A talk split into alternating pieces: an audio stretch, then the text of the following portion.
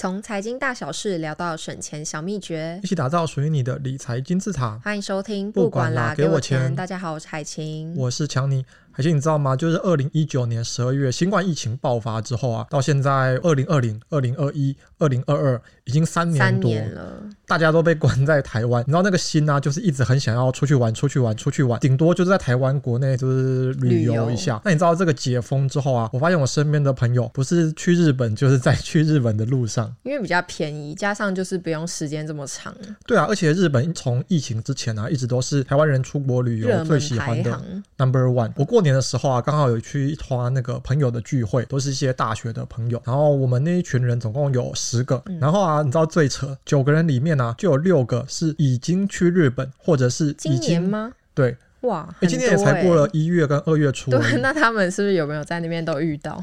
没有啊，六个是。已经去过日本，跟已经订了机票，马上要去日本。因为有些人是事先订三四月的机票，但其实以九分之六的这比例还是高的非常吓人。真的哎，那可见真的是台湾人超爱日本。因为过年这次年假十天非常长，你知道，就是我这个年纪啊，身边的朋友可能工作比较多年，口袋稍微有点钱，所以这个十天漫长的年假啊，像是日本、韩国，这真的很多人去，泰国也有。或者是远一点的欧洲，像是法国，或者是像埃及，都有朋友在那边旅游。你知道华埃及也有，华埃及就是一个羡慕，真的很羡慕诶，我自己也很想出国，但今年都还没有出到过。所以海晴现在有规划吗？自己如果自己第一个选项应该也是日本或韩国，反正就亚洲这一块，因为毕竟钱还存不够多，就觉得欧洲这个等到久远一点再去好了。那如果不管钱呢？不管钱的话，当然最想去的是美国啊、巴黎、法国那些的。其实我觉得也蛮合。合理的，因为我学生时代也是没有钱可以离开亚洲，去一次可能我存钱全都没了。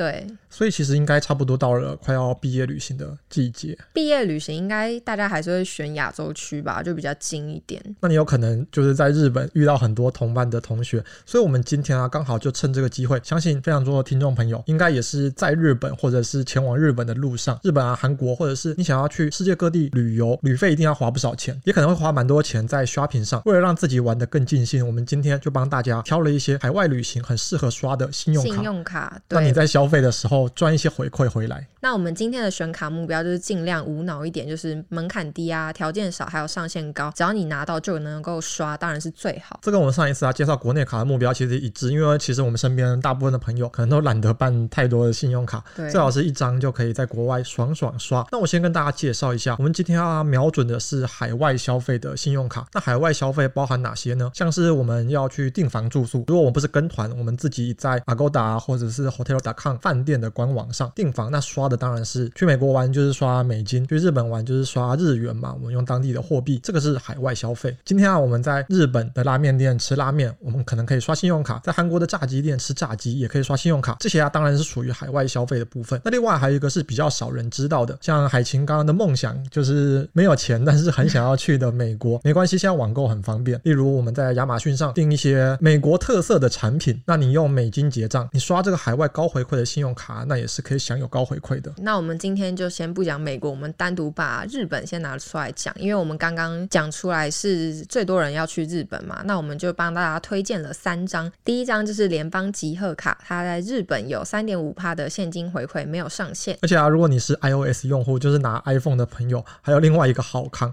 就是它额外有加码。你在日本用 Apple Pay 记得要绑联邦集贺卡。那你的回馈会升级到五趴，一个月可以刷到六点六万元，算是蛮足够的。那当然，像我用安卓就没有这个好康了。对啊，像我用我就是用 iPhone，那如果真的回馈到五趴，真的是还不错。那第二张的话就是中信的 Line Pay 卡，它在海外消费有二点八趴的 Line Point 回馈，没有上限。那现在有日本啊、韩国、泰国、新加坡则是加码到四点五趴，你一个月可以刷将近快三万块。不过它有一个小小的限制，大家要注意，就是它的限制是需要在实体店家消费。我们刚刚前面有说海外消消费的定义嘛，嗯、像是订房住宿啊，或者是在国外网站消费都算可以。所以你这个啊，就一定要在当地店家吃拉面、吃炸鸡这些刷卡，或者是在当地的百货公司消费才符合。那第三张的话是富邦 J 卡，它是三趴的 Line Point 回馈，没有上限。除了日本以外，韩国也是符合的。此外啊，日本、韩国当地的实体店家消费则是有加码两趴的回馈，等于就是有五趴。那这个认定是一季换算可以刷两万五千元哦。所以这张卡还有一个好处，你如果是同时哈日又哈韩，就办这张卡就对了。不过啊，有一个小限制，就是大家记得要上网登录，它每一季啊是限制一万五千人。那其实我觉得名额还算是蛮多的，记得登录就对了。那我们接下来要讲的是世界通用篇，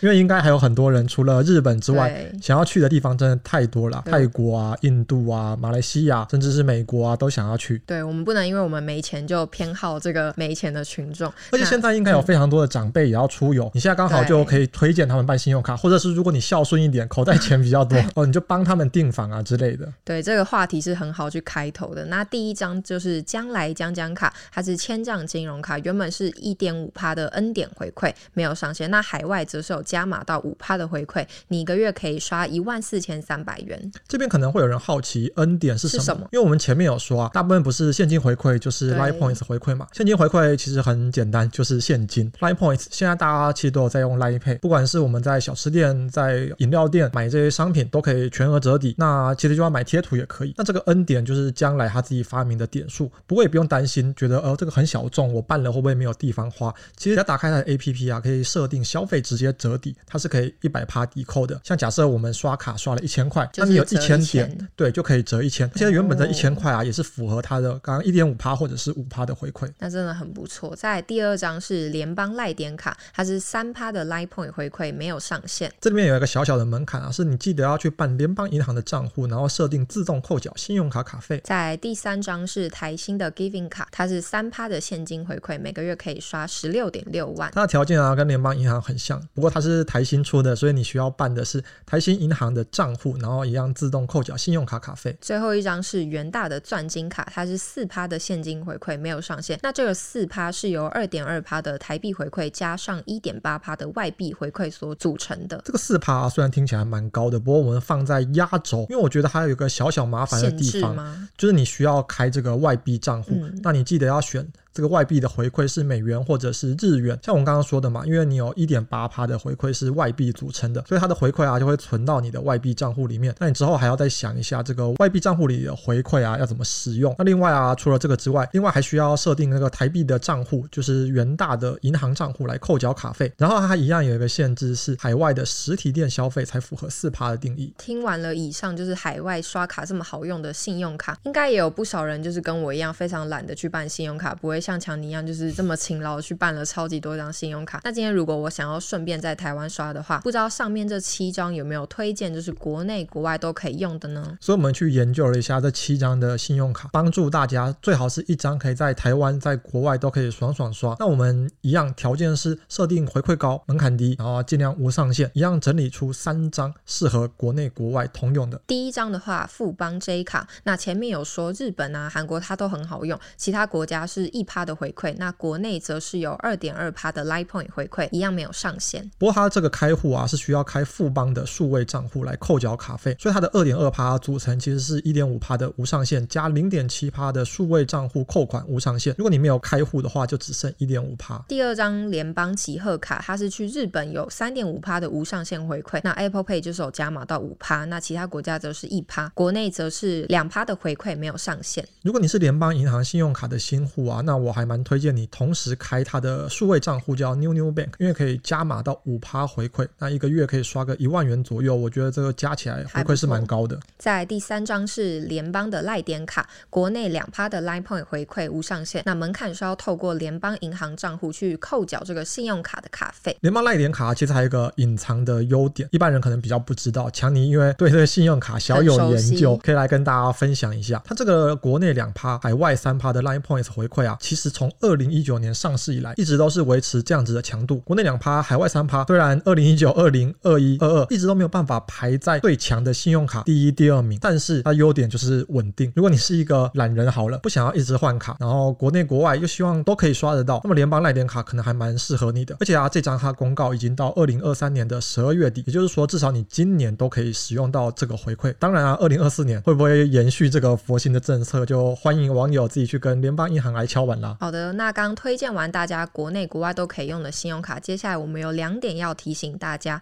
第一点要注意的就是手续费，大多数信用卡海外刷卡的回馈率都会比国内还要高。不过如果消费者实际上还要多负担一笔海外的刷卡手续费，国际发卡组织 Visa、Master 跟 JCB 都是一点五趴，就是它发卡组织一趴加上发卡银行零点五趴，而美国运通呢，则是要收取两趴哦。换句话说啊，如果你现在检视一下手上的信用卡，如果海外的回馈啊是低于一点五趴，那你在海外还是直接付现金，付现金就好，不然你光手续费就会亏掉了。但是我们今天推荐的七张卡，绝对都可以让你 cover 这海外的手续费还有赚。对，再来是 DCC，今天提到的大部分刷卡回馈都是需要以当地的货币去结算，再由发卡组织转为新台币去清款。那你记得刷卡的时候要选当地的货币哦。这 DCC 啊，中文名字叫动态货币转换。它当然、啊、听起来是一个蛮方便的机制，就是你刷卡的当下就可以知道刷了多少台币。不过啊，要付出的代价就是手续费，这些手续费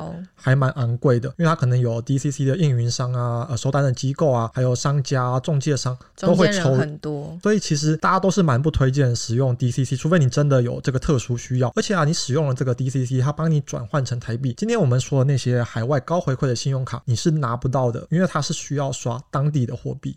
哎，那我们要怎么去分辨 DCC 呢？其实啊，我们刷卡都会有那个签单嘛，我们就看签单就知道。今天我们在日本玩，签单理论上啊就只会出现日元。我们今天在泰国玩，那签单理论上就是出现泰铢。如果你发现哎奇怪，怎么有新台币，台币那就表示你可能被 DCC 了，中招了。那我们要怎么去避免这个 DCC 呢？目前呢、啊，就是国际发卡机构是只有 Visa 跟 Master 有支援这个 DCC。那消费者啊，当然是有权利可以选择你要转换成台币，或者是使用原本的币别来消费。所以你在结账的时候，如果你真的担心的话，记得跟这个服务人员强调，你就是要刷当地的货币。那你刷卡在签名的时候，也记得要看仔细。如果发现哎奇怪，怎么有台币？记得去跟那个服务人员说要刷当地的货币。如果真的不小心签上去，那就比较麻烦，因为知道签名是有效力的，你后续可能还要再去跟他争论啊，要作废啊，或者跟那个发卡的银行啊来回沟通，那要负担的成本就蛮高的。出国旅游就是这样玩，也没有那么快乐。大家一定要小心，就是在签名的时候。那今天也跟跟大家介绍了。非常多信用卡，希望大家都可以挑到适合自己的哦。那如果你喜欢今天的节目，不要忘记留言、按赞、分享。那我们下次见，拜拜，